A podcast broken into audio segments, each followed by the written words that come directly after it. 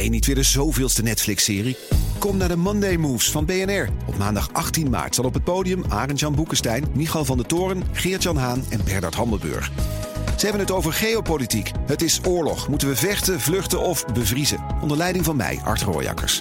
18 maart dus in het De La Mar Theater in Amsterdam. Check bnr.nl slash mondaymoves. Een goedemorgen van het FD. Ik ben Anouk Turkenburg en het is vrijdag 25 augustus.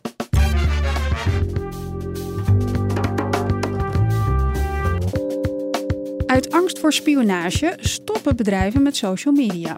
Wat je eigenlijk het meest hoort is dat ze TikTok in de ban hebben gedaan. En dat houdt in dat ze TikTok niet meer kunnen willen installeren op uh, bedrijfsapparatuur, zoals telefoons of uh, laptops.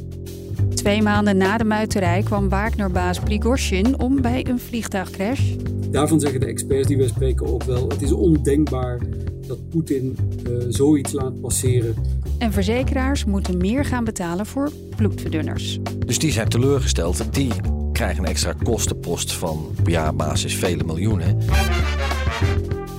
Dit is de dagkoers van het FD. Ambtenaren van het Rijk mogen sinds begin dit jaar TikTok niet meer op hun telefoon installeren. Ook bedrijven stellen nu strengere regels op voor het gebruik van social media. Zo blijkt uit een rondgang van het FD. Je hoort redacteur Ardy Vleugels. Nou, er zijn een paar gevaren die uh, zijn vastgesteld, onder meer door de inlichtingendiensten. Uh, en die gaan bijvoorbeeld over het spionagerisico. TikTok is van China en China is een van de landen met een uh, agressief cyberbeleid. Um, en daarvoor wordt gewaarschuwd, omdat zij zeggen: via apps kunnen dat soort landen allerlei data verzamelen over jouw bedrijf uh, of jouw werknemer. En die data allemaal opslaan en uh, koppelen. En dat is een, uh, ja, dat is een toegenomen risico. Dus dat is één. Twee is dat er natuurlijk allerlei privacyrisico's kunnen bestaan als bezoekers van een social media platform zoals TikTok informatie willen opzoeken over jouw bedrijf of bijvoorbeeld een overheidspagina. Op dat moment worden die zelf ook um, gevolgd. En dat kan een privacy inbreuk uh, zijn uh, voor hen. En dan heb je natuurlijk ook nog uh, dat social media een afbreukrisico kan zijn als je allerlei werknemers hebt die daar zelf allerlei leuke dingen op gaan doen, die jij misschien minder leuk vindt, dan kan dat natuurlijk ook een, een risico zijn voor het beeld op jouw bedrijf. Ja, ja, voor de uitstraling. En, nou, bedrijven uh, scherpen de regels aan. Wat, wat doen ze dan precies? Nou, we hebben een rondgang uh, gemaakt. En uh, wat je eigenlijk het meest hoort, is dat ze TikTok in de ban hebben gedaan. En dat houdt in dat ze TikTok niet meer kunnen willen installeren op ehm, bedrijfsapparatuur, zoals telefoons of laptops. en dat geldt soms ook voor andere websites die niet meer te bezoeken zijn, van Chinese makelaardij bijvoorbeeld. Dat soort maatregelen hoor je het allermeest. En welke bedrijven doen dat? Welke bedrijven hebben al die regels ingesteld? Nou, een aantal advocatenkantoren die wij spraken, maar bijvoorbeeld ook TNO. En uh, ASML hebben we ook gesproken en die zeggen ja, we hebben daar een, um, we hebben het niet uh, verboden aan zich, maar we hebben wel een um, technische oplossing waardoor we het bedrijfsdeel scheiden van het privédeel op een telefoon. Uh, en het een het ander dus niet kan raken. Maar bijvoorbeeld op laptops mag TikTok ook bij hen niet geïnstalleerd worden. Oké, en is dat dan niet een beetje, een beetje erg overdreven allemaal? Ja, dat zou je bijna kunnen denken. Um, maar we hebben het aan een aantal um, uh, experts ook voorgelegd. Uh, onder andere hoogleraar privacyrecht Gerrit-Jan Svenne. En die zegt, ja, als ik uh, goed kijk naar al die privacy statements van die apps, ook Instagram en Facebook, dan heb ik daar toch wel grote zorgen over. Omdat ze toch niet voldoen aan de privacywetten zoals die er nu zijn. En zoals die er ook komen. Want er zijn allerlei aanscherpingen ook in de wetgeving uh, in Europees verband. Uh, die komen eraan. En we weten natuurlijk ook al het een en ander hè, over um, een misbruik van die gegevens. Dus bijvoorbeeld bij TikTok is er natuurlijk ook een spionage-incident geweest met journalisten. Mm-hmm. Dus we weten dat er ook een risico uh, in zit. Dus de zorgen zijn, zijn terecht. Dan, dan is de volgende vraag: uh, moeten niet alle bedrijven dan TikTok uh, vaarwel gaan zeggen? Ja, en dat is best wel uh, interessant, want daar zit een spanningsveld. Want uh, bedrijven kunnen via social media, hè, TikTok, Facebook, ontzettend snel ontzettend veel mensen bereiken. En dat kan heel erg belangrijk zijn natuurlijk voor de profilering van je bedrijf. Maar nu in deze tijd bijvoorbeeld ook voor personeelswerving. Hè? De Nederlandse spoorwegen zeggen tegen ons van ja, het is gewoon brood nodig voor ons om op TikTok te zitten. Want alleen daar vinden we die mensen hè, die we nodig hebben voor ons bedrijf. Vooral technisch personeel. En bijvoorbeeld de politie, die heeft 2000 social media accounts. Want die zeggen ja, het is een manier om razendsnel een boodschap te verspreiden onder een heel breed publiek. En dat kan weer belangrijk zijn uh, voor opsporing bijvoorbeeld. Dus er zijn allerlei hele grote belangen die natuurlijk zitten bij de aanwezigheid op die platformen. En tegelijkertijd zie je dus ook dat die toegenomen kennis over de risico's die je loopt als je daar een account hebt, dat het inzicht, het inzicht op die risico's wel toeneemt. Eh, en dat bedrijven dus ook wel echt degelijk het een tegen het ander gaan afwegen. En zeggen op een gegeven moment van ja, dit wil ik nog wel en dit wil ik nog niet. En dat leidt er nu bijvoorbeeld concreet toe dat TikTok vaak niet meer mag. Maar bijvoorbeeld ook naar Facebook wordt echt heel kritisch gekeken. En de overheid is daar zelf ook mee bezig. Die heeft ook onderhandelingen lopen met Facebook. En veel bedrijven zeggen: kijk, dat volgen wij gewoon goed. En als de overheid op een gegeven moment overgaat tot hè, het um, terugtrekken van Facebook, omdat Facebook toch niet voldoet aan de privacywet, uh, ja, dan gaan wij volgen. Woensdagavond stortte tussen Moskou en Sint-Petersburg een vliegtuig neer. Alle tien inzittenden kwamen om het leven. En ook voor Wagner-leider Yevgeny Prigozhin was het zijn laatste vlucht.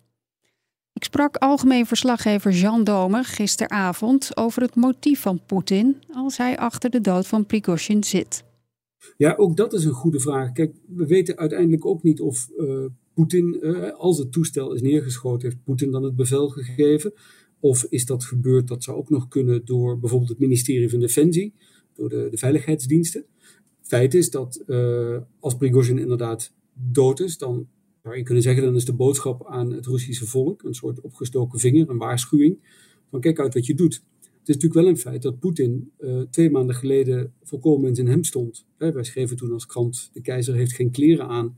Uh, die huurlingen die konden zonder slag of stoot eigenlijk naar Moskou uh, oprukken en dreigden de hoofdstad in te nemen. Daarvan zeggen de experts die wij spreken ook wel, het is ondenkbaar dat Poetin zoiets laat passeren en nou ja, we weten allemaal, het land heeft een geschiedenis van mensen die uit ramen vallen, die in zwembaden verdrinken. Dus op zich zou een geonceneerde dood of een, een, een moord op Prigozhin daar ook nog wel bij passen. Uh, maar je zegt zelf al, het is twee maanden geleden. Is die timing dan niet een beetje laat misschien?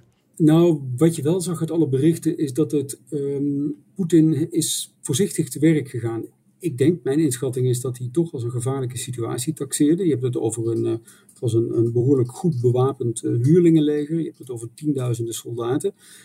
Het heeft er toch alle schijn van dat Poetin niet over één nacht ijs is gegaan.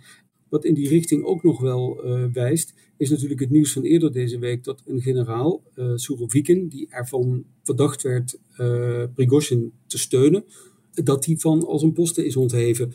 Dus dan zie je dat, ja, dat is dan ook pas twee maanden later eigenlijk dat dat gebeurt. Het heeft er alle schijn van dat Poetin zeer voorzichtig te werk is gegaan. En eh, als hij hierachter zit, dan heeft hij waarschijnlijk echt gewacht tot, nou ja, tot, uh, tot het veilig genoeg was voor hem om toe te slaan. En wat denk jij nu wat er met dat Wagner-leger gaat, uh, gaat gebeuren? Ja, je zag dat gisteravond eigenlijk al de noodtoestand, geloof ik, hè, of de, hoe zeg je dat, dat de legereenheden in uh, Rostov en de Don, ook in andere plaatsen, in verhoogde staat van paraatheid waren. Dus kennelijk was er toch nervositeit hoe die troepen zouden reageren. Een deel, een paar duizend man zitten in Wit-Rusland. Daar heeft uh, Lukashenko, de president van dat land, meen ik, meteen het internet afgesloten om te voorkomen dat ze konden, nou, complotten konden gaan smeden, konden overleggen met hun uh, ja, mede-Wagnerianen die voor een deel in Afrika zitten. We zitten er ook nogal op andere plekken. Um, ja, je mag aannemen dat dit geleidelijk en in de komende weken verder allemaal ontbonden wordt. En dan, dan is ook de vraag wat, uh, wat er verder met die mannen gaat gebeuren. Misschien, uh, we hebben dat eerder gezien, uh, dat ze naar een gevaarlijk stuk van het front in Oekraïne worden gestuurd. En misschien wel in de hoop dat ze daar om het leven komen. Ja, en, en zie jij nog andere gevolgen voor de, voor de oorlog in Oekraïne? Nee, nou ja, er wordt natuurlijk veel over gespeculeerd op het moment eigenlijk in groot en ganzen, zouden onze oosterburen zeggen, staan eh, de Russen er niet zo goed voor. Met name de afgelopen weken komen er veel geluiden over uh, nou ja, Russische troepen die uitgeput zijn, die niet meer kunnen roleren. Dus ja, de, de, de, verhoudingen daar aan het front zijn zo dat de Russen er nog steeds in slagen om Oekraïne tegen te houden, om een grote doorbraak te voorkomen. Maar Rusland loopt wel aardig op zijn tandvlees. Dus ik denk op zich niet dat die hele affaire rond Wagner daarin veel verschil gaat maken. Ook omdat eigenlijk die uh, troepen van Wagner, die natuurlijk een uh, aantal maanden geleden na maanden vechten en ongelooflijk veel doden dat de provincies dat je Bachmoed hadden ingenomen, die zijn daar weg. Dus het, de directe impact aan het front lijkt mij eigenlijk op dit moment verwaarloosbaar klein.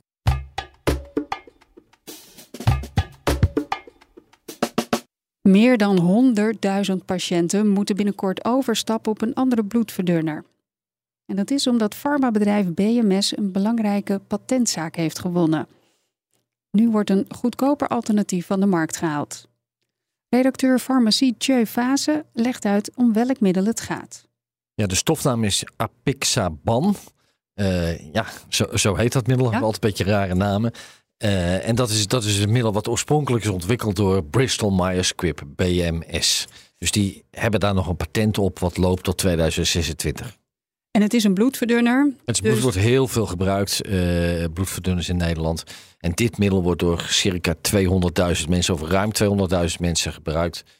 En totale kostenpost in Nederland van de afgelopen 12 maanden was 140 miljoen. Dus het gaat echt om een groot middel. Groot ingezet uh, middel. Um, wat is er nu precies uit die rechtszaak gekomen?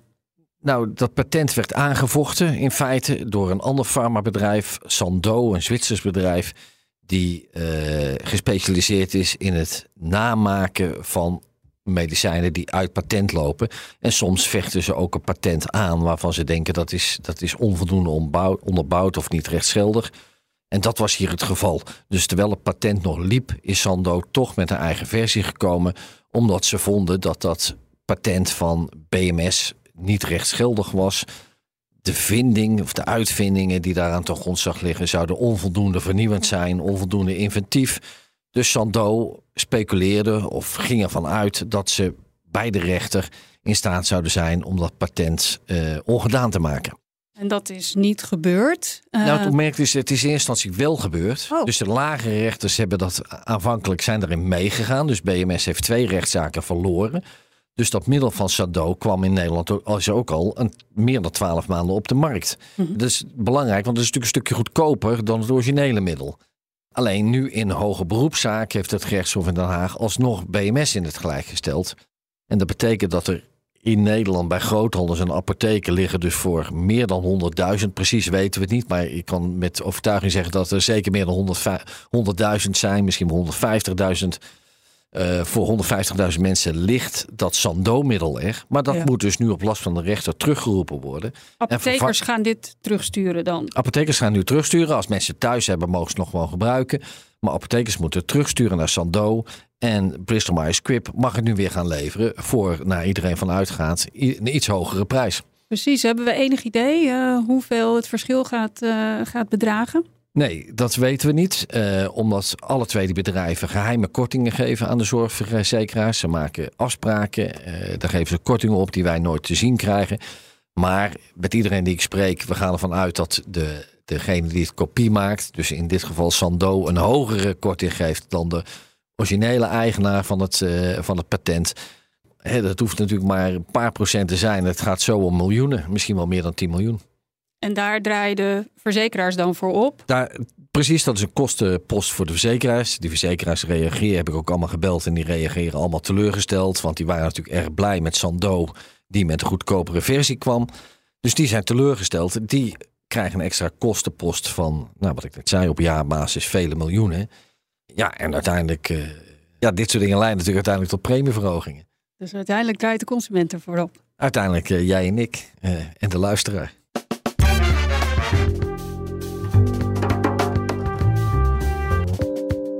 Dit was de dagkoers van het FD. Maandag zijn we er weer met een nieuwe aflevering. En intussen volg je het laatste financieel-economische nieuws in onze app. Nog een heel fijne dag en graag tot maandag.